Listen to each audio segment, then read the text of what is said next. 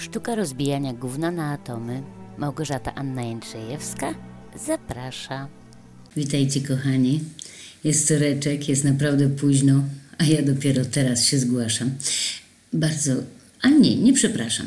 Nie przepraszam, ponieważ dzisiaj była moja niedziela i dzisiaj postanowiłam ten dzień przeznaczyć tylko i wyłącznie dla siebie.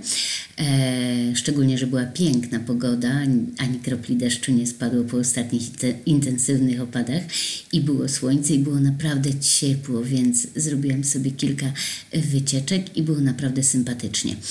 Ale żeby nie y, złamać danego słowa, że dwa razy w tygodniu jest odcinek, e, oczywiście siadam do, y, do mikrofonu i nagrywam, ale jakiś czas temu obiecałam, że będę puszczać y, kawałki y, mojej powieści Gawędy mojego anioła stróża.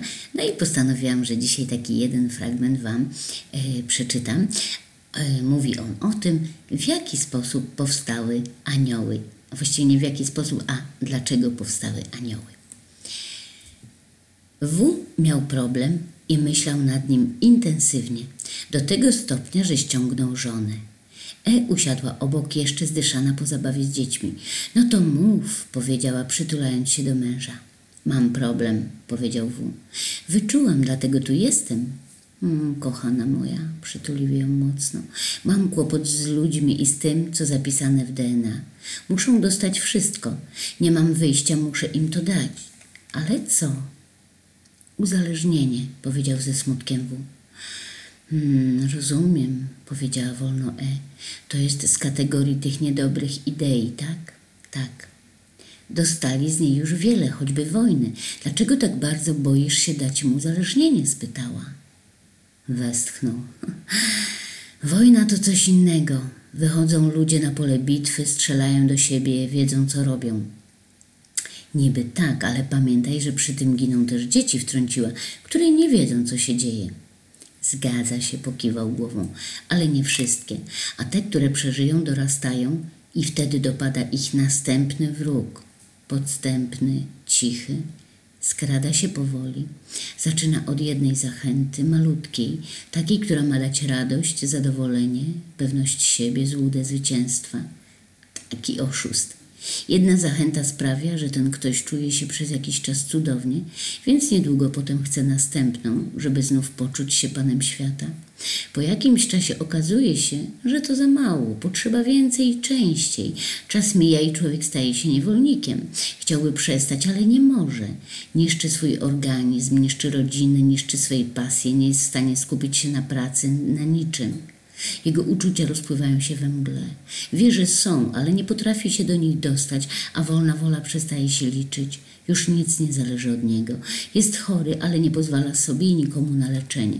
Czasem umiera, a czasem funkcjonuje wiele, wiele lat ze świadomością, która przychodzi w rzadkich momentach jasności umysłu, że zmarnował życie swoje i bliskich. Rozumiesz? Rozumiem, powiedziała, ale po każdej wojnie przychodzi pokój, prawda?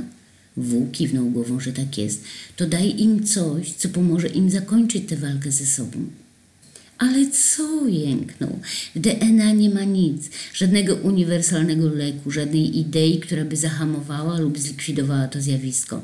Nie ma czeg- czegoś takiego jak pokój w opozycji do wojny.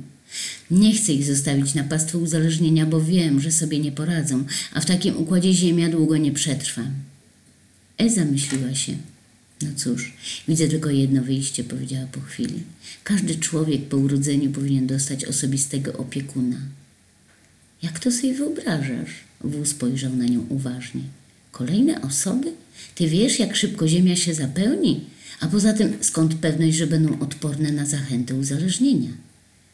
Bo to nie będą osoby, powiedziała tajemniczo E. No, to był kawałek mojej książki Gawędy mojego anioła stróża. E, fragment mówiący o tym, dlaczego powstały anioły. Właśnie po to, choćby, żeby pomagać nam zmagać się z różnymi ważnymi sprawami w naszym życiu. No dobrze, kochani, na, na dzisiaj tyle wystarczy. Do usłyszenia w piątek. Miłego tygodnia Wam życzę i niech Wam szybko mija właśnie do piątku. Pa, kochani.